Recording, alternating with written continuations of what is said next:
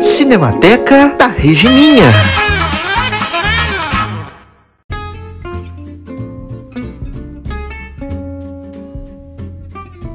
Oi, oi, Cinematekers of Regininha, como vocês estão? Olá, boa noite. Olá, Oi. mais um. Estamos aqui hoje só com quatro integrantes: Douglas Mota, Giovana Santiago, Rafael Sartini e eu, Alicia Bretas. Alice Bretas, no caso. Hoje, pra gente conversar sobre um filme brasileiro de 2020, né? Um filme paulista chamado Despertar do Tietê. Que aparentemente é um filme independente, né? Feito pela, que eu vou ler, o coletivo Paulisteia, que é um coletivo artístico de São Paulo que tem o objetivo de fazer intervenção teatral, audiovisual e literário na cidade de São Paulo. Esse filme parece que ele foi uma adaptação de um livro já escrito. E aí, come... e aí eles fizeram esse cineminha aqui pra gente em 2020. A gente, fa... a gente fala agora, um ano depois do lançamento, sobre ele. O que, que vocês acharam? Olha, é, eu achei, assim, eu depois até pesquisei um pouco sobre o coletivo, né? Pesquisei, assim, bem, de forma bem rasa, é, para conhecer mesmo o pessoal e tudo. Mas minhas primeiras impressões sobre o filme é um filme que não me prendeu tanto a atenção, mas que eu não gosto assim de ficar metendo pau. Mas você sempre tem um lado bom, né? A gente não vai ficar metendo pau sempre em qualquer coisa que a gente tipo não goste. Por que, que você não gostou? Ninguém é obrigado a gostar, mas tem um, uma, uma experiência a partir daquele filme. E minhas primeiras impressões, assim, é um filme que o roteiro não me prendeu tanto. É, de forma geral, fiquei meio confusa às vezes, mas é o que eu falei. É sempre válido a gente assistir coisas novas, coisas contemporâneas, né? E vão valorizar o cinema independente. É, a gente sabe como é que fazer cinema é difícil, né? Então, de qualquer forma, a gente tem que parabenizar iniciativas Independente se foi uma coisa maravilhosa, independente se foi um filme que, que eles gostaram de fazer, que foi ba bacana ser feito. Douglas? Então, é... o que eu aprendi é, vendo esse filme, eu lembrei de uma coisa que eu escutava muito nas aulas de cinema, que é que não existe filme ruim, porque tudo é uma experiência estética. É... Então eu acho que esse filme, ele sim deixa algumas coisas a desejar, tem os seus pecadinhos, mas é, se a gente começar a enxergar ele com outro ponto de vista, a gente vai ver que foi um filme muito bem feito, construído, um filme que foi ali planejado e que a gente tem um bom trabalho ali por trás, sim, né? E a gente sabe na prática que as coisas não são fáceis porque aí a gente também já tem que analisar esse filme com outro com outra com outra lente teórica, com uma outra lente. Porque a gente não está assistindo um filme de Hollywood, um filme de uma grande produtora famosa. Filme, grupo, amigos, teatral que seja, né? Que se reuniram para fazer algo propuseram a fazer algo. E a gente sabe que nas condições que a gente. no país que a gente. todos os, essas percalços e essas dificuldades que quando a gente sabe que não é difícil. Que é difícil, ó, que não é fácil. É fácil. Que é difícil, que é difícil sair algo bom. E eles conseguiram fazer algo bom a gente não pode é, esperar, né, que seja um filme maravilhoso da Marvel. O Saulo não tá aqui agora, né, mas ele ele ele falou muito bem da fotografia, falou que fotografia é a melhor coisa do filme. Mesmo com baixo orçamento, eles conseguem entregar cenas noturnas e luz coerente pro longa. É, acho que a gente precisa apontar isso também, já que é um, um, ponto que todo mundo observou que foi bem legal, foi bem. Rafa? É certo de se dizer que, que esse filme realmente não, não foi um filme que prendeu tanto. É, eu achei ele cheio de furos de roteiro, algumas atuações são bem exageradas, mas a iniciativa deles de, de querer fazer é, cinema independente, já é um ponto positivo, tanto pela essa iniciativa deles quanto pro, pela fotografia deles e a, e a edição do filme. Mas em outros casos ali o filme não, não empreendeu tanto quanto outros filmes brasileiros, mas assim, eles ainda têm muito que melhorar, mas isso aí é só o começo para eles. Então, não é de se dar, meter pau direto no filme, sendo que deve ser é, o primeiro longa deles que, que estão fazendo agora. Ainda mais num momento que a gente vive no Brasil que. Né? E é o que o Douglas falou, né? A gente tem que trocar a lente. A gente não vai olhar esse filme sob a mesma lente que a gente analisou o Elvira, por exemplo, da semana passada. Então, é entender mesmo as circunstâncias que foram feitas aquele filme e ter um pouco até de empatia também. É, e mesmo com aquele com efeitos toscos ainda durante o filme, em alguns momentos ali, ainda tem muito que melhorar. Então, provavelmente a pessoa não tinha tanta experiência com, a, é, com esses com essas coisas. Então, assim, a minha grande crítica sobre esse filme é o que a gente estava conversando um pouco atrás, é que se esse filme tivesse abraçado o tosco, ele seria muito melhor do que. Se, se fosse um filme mais trash, né? Se fosse mais trash, Sim, se eles tivessem abraçado. Tipo assim, olha, a gente não vai conseguir fazer um efeito visual tão legal, então vamos abraçar isso aqui, vamos abraçar essa estética. Eles não, eles, eles quiseram colocar um, um pilar ali, subir e falar, não, nós estamos aqui, nós somos superiores, vamos fazer um filme sério. E a gente já conversa aqui na Cinemateca da Regininha. Filme trash não necessariamente é um filme ruim. Modo algum. E é. É isso mesmo, porque se fosse por outra vertente, né, largar um pouco a verossimilhança de lado e, por exemplo, é uma crítica que às, às vezes aconteceu, é, efeitos muito, efeitos não assim visuais, mas de cenografia mesmo, por exemplo, um momento lá que o senhor fica todo ensanguentado. O empurrão, a coronhada que o, aquele cabeludo deu nele não era para tantos, jorrar tanto sangue ali. Né? Uhum. Mas se desde o início a narrativa tivesse seguido essa vertente, essa vertente de não vamos seguir a verossimilhança. É uma coisa meio é, sem tanta linearidade, não é o, a realidade não é consistente, né? Então seria super bacana. Agora, eles não conseguiram, eu acho, em alguns momentos do filme, eles não conseguiram ficar nesse patamar de verossimilhança né? Às vezes pecaram. E é, é aí justamente isso, essa flutuação que deixa a gente meio. Tá, mas isso e isso. Porque se fosse abraçar desde o início, né? A gente ia entender, logicamente, a, a... como que o filme funciona, né? A maneira que ele funciona. A partir do momento que, desde o início do filme, a gente compra uma ideia de que aquilo vai ser verossimilhante, a gente quer que siga até o final. Uhum. Porque, como então... já dizia Glorinha Pérez, é preciso voar. Mas eu acho que é para esse canto mesmo. Se eles tivessem abraçado o absurdo, com certeza a gente estaria falando dele de outra forma que agora. Sim. Mas acho que não necessariamente é um filme ruim, né? A gente não tá aqui querendo meter o pau no filme, até porque a gente sabe como é difícil fazer audiovisual no Brasil. Mas a nossa forma de valorizar é olhar, a gente viu o filme, a gente realmente prestou atenção e a gente tá dando nossa opinião aqui.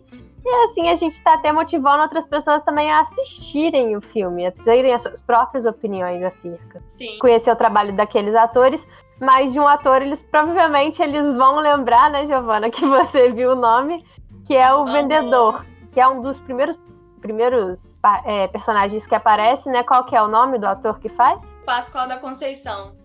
Você lembrou, Douglas? Sim, bati o olho e eu vi.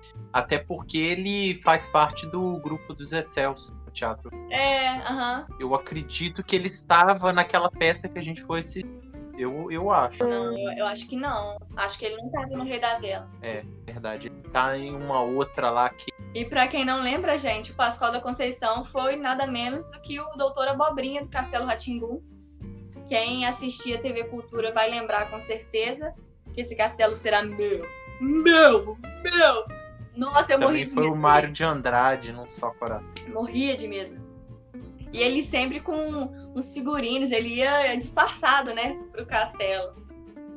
Aí eu, é, Então, já que a gente tá falando disso, vemos aí um adendo, deixa eu só falar uma coisa a nível de curiosidade. Que ele raspou a cabeça para fazer o Dr. Abobrinha, porque o personagem exigia muita caracterização, né? Disfarces e isso ia facilitar. Porque ele com... deve ser igual eu lá no, teatro, que tem uma peça de cabeça na cabeça, aí ele cortou o cabelo para ficar tudo muito mais fácil. De usar peruca, de Você vê que ele é uma pessoa que se destaca, assim, no, no, no longa, né? Ele chama muita atenção. E ele tem o quê? Uma, uma frasezinha. É. Aquela cena final que. Final, assim, da, daquela cena, né? Que a galera chega lá na venda dele, ele oferece, ah, fulano de tal, ele pode ser o guia de vocês. E o senhor vai, ele vê a galera indo atrás do senhor, aquele olhar dele, aquela coisa. Você já nota, você já. É, tipo, chama atenção, né? Chama mais atenção. que é muito clichê em filmes de terror, né? Que é o grupo de amigos que para num posto, numa loja, num, Aham. num hotel de beira de estrada e o dono faz assim, ó. Fica. Tipo assim, essa turma nunca mais vai voltar. Tá indo passagem de ida. Volta. Mas o filme ele não entra tanto no terror, né? Ele vai ali mais pra um. Ele flerta com o terror, vai pra um drama, pisa numa comédia e fala, não. Porque toda vez que alguém tenta fazer comédia lá é um negócio meio. Aham. Não sei explicar, vocês entenderam? Sim. Sim. Cara, teve uma- um momento, eu não lembro agora se foi quando. ah, Spoiler, né? Quando o protagonista leva um tiro que eu. Teve um pá!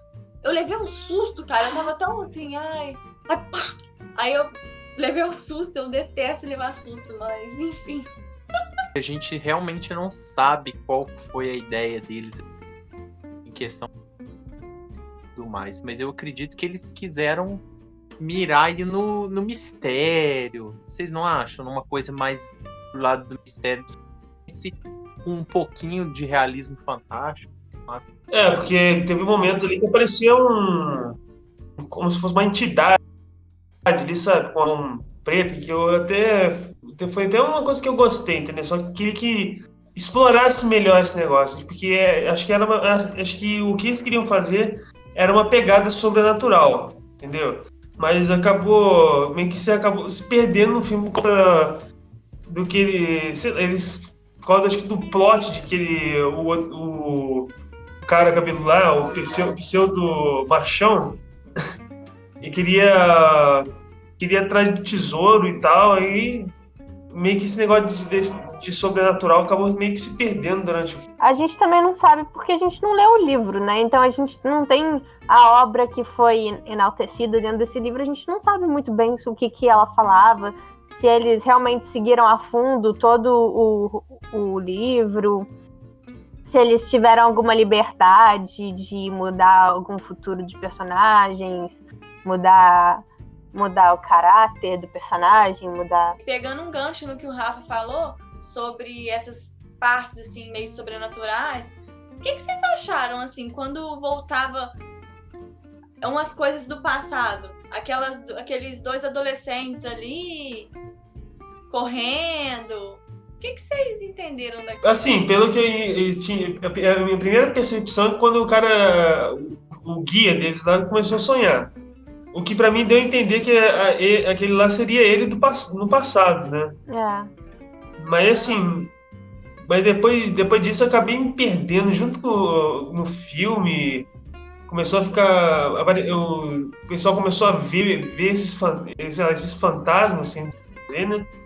Durante, durante o filme eu fiquei sem entender nada do que aconteceu direito. A velhinha do, do olho lá é, era a, a moça lá do, do passado, né? Uhum, Era- sim. A viúva dele, mas que na verdade não estava morta. tinha nenhum um efeito, que eu falo assim, um efeito de vídeo mesmo, visual, que desse uma embaçada, que desse uma. que fizesse uma vinheta, entendeu? Vinheta que eu falo de efeito.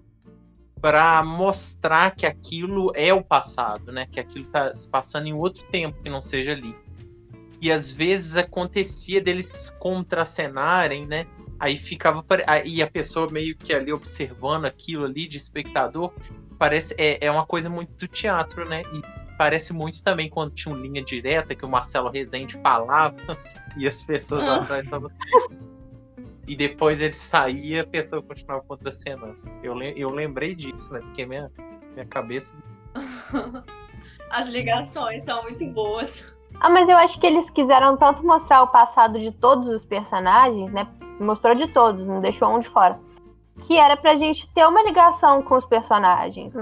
Assim, eu não senti isso, mas eu, eu entendi isso como uma tentativa de fazer a gente se relacionar com os personagens. Tipo assim, entender as motivações deles. Agora, aquela irmã do, do, do protagonista, do repórter, eu acho.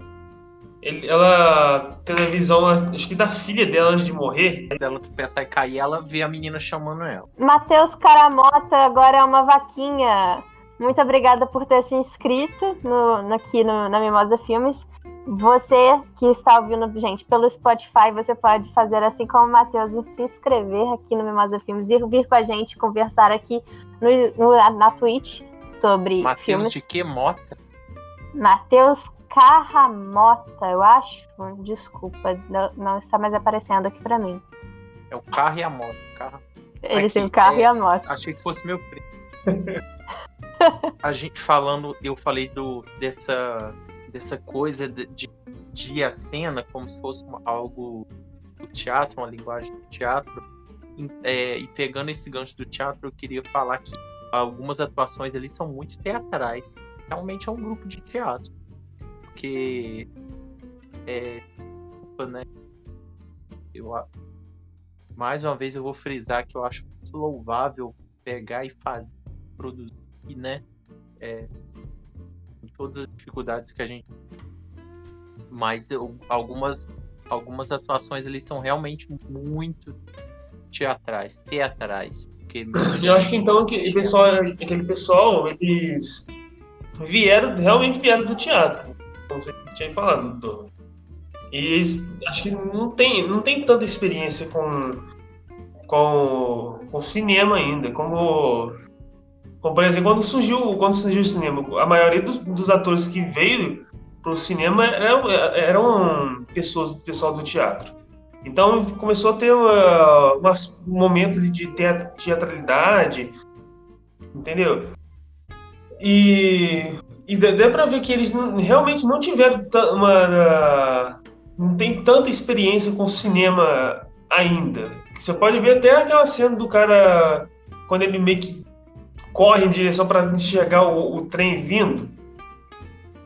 Quando o cabelo dele ele já ele faz uma, umas caras e bocas ali que é bastante é, é, forma de expressão lá dentro do teatro. Não, e não é por mal, né? Porque no teatro é, é muito pequeno para muita gente. Então você realmente precisa Sim. ter uma expressão maior. Quando a TV Exatamente. chega e você precisa e qualquer expressãozinha tem, sua já é captada de uma forma muito abrangente, né? Ela pega muito bem todas as expressões, mesmo que Sim. sejam muito pequenas.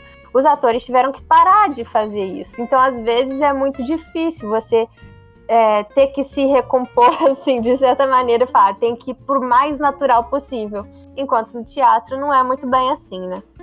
Por isso que as primeiras novelas eram muito melodramáticas. Entendeu? Oh. oh, como estou triste. Mas agora vamos falar de coisa boa. Né? É, TechPix. É, é TechPix. Só tenho elogio, só tenho elogios a fazer sobre a fotografia, que realmente é uma fotografia boa. Foi bem é, a imagem é boa, né? É, dá para ver que não foi feita de ah, vamos fazer de qualquer. Não é assim. É uma coisa que foi feita com capricho, com carinho, com, com dedicação, Drone. com preocupação. E eu acho que a, a, as luzes, né, a iluminação né, é muito coerente, o Saulo falou. Eu acho também que é muito. é muito louvável a gente elogiar o uso do drone, né? É muito chique, né? Não fica? Ainda mais quando se trata do personagem principal, que é o Rio, né? Porra, eu quero ver o Rio de cima, né? Com um helicóptero, uma ave, seja, passando, eu quero ver, né? E, e isso é muito chique, não é pra qualquer um. Muito legal, muito legal, muito feito. Uma cena aérea também que eu gostei muito foi no final, quando o senhor pega carona, né, com o da venda. Aí a câmera tá em cima e pegando o carro. É aquele Isso. movimento dele passar na frente do carro, abrir a porta, fechar. Eu achei muito boa. E o carro Bom. vermelho também, o sangue. Vamos fazer uma análise semiótica, Douglas. É. estático, né? Porque o negócio fica assim, né? Tem que ter um, um- um estabilizador. Aí, estático, aí depois aquela imagem. Ali eu até esqueci que era um filme, né, independente, feito, né, sobre todos esse- esses aspectos. É, Eu ficou parecendo um filme que é profissional de fora mesmo, o carro indo e aquela coisa assim subindo, né? A câmera sobe, aí pega o rio depois. eu- Outra coisa também que, que eu ouvia muito na, na aula e, e eu trago para nossa discussão de hoje é que o filme ele pode ter uma imagem ruim que a gente vai continuar vendo. A gente tá vendo, imagem seja não, seja ruim ou não, a gente tá vendo o que tá ali. Agora o áudio não pode ser ruim, porque se a gente não ouve, o áudio não pode ser ruim. A imagem até pode ser ruim, mas o áudio não pode. Mas aí o que, que acontece? O áudio deles é. Eu sempre observo muito quando eu vejo coisa independente, porque eu. Até porque a gente também tem essa dificuldade. né? É, eu sempre reparo no áudio. Eu reparei no áudio deles assim, não é 100%. Algumas partes que, que não, não fica bom. Não sei se eles usaram uma lapela sem fio, se eles. Não sei o microfone que eles usaram para captar imagens mais distantes. Na hora que, que não dava certo. Mas assim, só elogio imagem do áudio. Não, de forma geral, eu achei o áudio bem limpo. É, inclusive, fazendo, comparando a, gente, né, a eles, eles fizeram todas imagens é, abertas. A gente, quando a gente foi tentar fazer imagem aberta, a gente não conseguiu usar boom, a gente teve que usar áudio da câmera, às vezes embolava tudo, aí tinha que gritar. Então, assim, a gente não é melhor que ninguém. Não, sim, eu, eu só sou muito chato com áudio mesmo, então por isso que eu percebi uma coisa assim, bem. Não, sim, eu tô falando porque a gente realmente sabe a dificuldade que é, né? E ainda mais É. um áudio externo, porque interno ainda é mais fácil. Você tá em quatro paredes, dá eco, volta e tal. Mas É. externo é mais difícil, tem barulho. E eles tiveram que lidar com tudo isso, e lidaram muito bem, né? É, apesar que, que é um barulho externo de mato. Aí assim, é um urubu voando. né? E tinha um, tinha um passarinho lá raro, não é? Que tava em extinção. Mas Uhum. aí o. Tinha, Tinha. eu esqueci o nome, que aí Sim. a moça vira e fala assim. Mas tá em extinção? Por que, que a gente tá ouvindo? Tadá! Aí a, a trilha sonora dá um, um mistério, uma coisa. Ah, ma- Mas foi uma pergunta burra, né? Tá em extinção, não tá morto. Tá em processo de extinção, ele ainda existe. Mas aí qual a nota que vocês vão dar, gente? Na verdade, eu nem sei se a gente vai poder fazer média, porque hoje É, alguém sabe matemática? eu sei. A minha nota eu pensei, igual igual jurado de Domingão do Faustão, né? Ah, não posso dar uma nota a mais pra você, porque eu já dei pro outro, né? Igual eu pensei, ó, eu vira, eu dei seis. Não tem como pra esse eu dar três, que seria metade da eu vira. Então eu vou dar dois. Mas, assim, não é um dois, ai, odiei o filme. Não, é um dois com. O filme tem problemas? Sim. Mas esses dois pontos são, tipo, cinema independente. Tá, tipo, tá, eu tô falando, mas tipo, ah, só dois pontos. Mas, é, gente, não é nada. Nada pessoal. É, mas tipo, fazendo considerações mesmo. Que é, o filme não, não poderia ser, tipo, metade do Elvira. Você tá igual a Maria Pia Finóquio do, Domingão do Faustão. Você é uma pluma, você é leve, esplêndido, adorei, nota 2. Ah, mas é exatamente por isso, eu concordo com a Giovanna. O filme não é incrível, ele tem seus problemas, sim, de roteiro, de atuações, mas eu acho, eu acredito muito que tentar e fazer é mais importante do que ser um perfeito da primeira vez. Então eu também vou, vou dar um 2 comparado a minhas outras notas. Para esse filme, se tratar de uma produção independente e pela, e pela falta de, de, de experiência que o pessoal com certeza deve ter tido para fazer com cinema, eu dou. Vou ser bonzinho e vou dar uma nota 3 para ele. Pelo esforço que eles tiveram e pela, e pela edição e a fotografia do filme a gente tá aqui tudo no mesmo texto, todo mundo, né, é, faz essa brincadeira de avaliar os tudo mais, mas como eu disse, eu não posso colocar a nível de comparação. Essa é a minha avaliação, não estou criticando de vocês, mas eu não acho justo é, colocar a nível de comparação com os outros viu, que a gente sabe que são coisas muito distantes. Então, é, então é como a, a Giovana falou, eu vou trocar além é, eu vou dar a nota 5, mas assim, sem comparar os outros, entendeu? Independentemente. Pô, eu vou dar nota. Então aí a gente vai ter 3,5 de média. Essa é a média. Então o filme de hoje ficou com 3,5. Eu não lembro nenhum dos outros. Eu acredito que, a gente, que o Pedro esteja anotando, né? Os outros. Que eu não lembro nem a nota que eu dei no primeiro. No Delvira eu dei 8. Duvido muito que o Pedro esteja anotando, mas assim, se vocês lembrarem, bota lá no, no, no Cinemateca da Regininha, né? Na, na, verdade, vai lá nos posts da Cinemateca da Regininha, dentro do Mimosa Filmes, e escreve lá é, qual nota que a gente deu, porque eu já esqueci. Mas, gente, estamos chegando mais um fim de um Cinemateca da Regininha. Foi muito bom estar com vocês hoje. Venha nos ouvir no Spotify e venha nos ver na Twitch.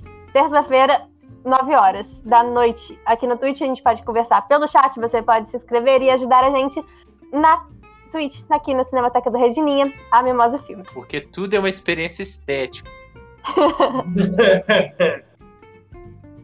a gente está fazendo a Cinemateca da Regininha porque é importante a gente assistir filmes, é, avaliar eles e conversar sobre, trocar experiências novas. Então venha com a gente também nessa jornada e mais do que assistir, é importante valorizar o cinema local, o cinema independente, o cinema da, da margem, todos os nichos e subculturas e underground que existem. Principalmente produzir, que esse produzir. Palmas, parabéns. Exatamente. E assista VHS. E pode meter o pau na gente, já. E você você que fez o despertar do Tietê, venha meter o pau na gente também. A gente fez VHS, a websérie. Procura aí que no YouTube que você vai achar. Você também pode falar, nossa, foi horrível, direção ruim. Termino a live de hoje com a frase da Glória Pérez. É preciso voar. Ó. Então, gente, é, já encerramos, mas aqui a gente tem que esperar o nosso produtor técnico tirar a gente do ar. Então, por enquanto, a gente vai continuar no ar. por um tempinho. Tem alguém assistindo?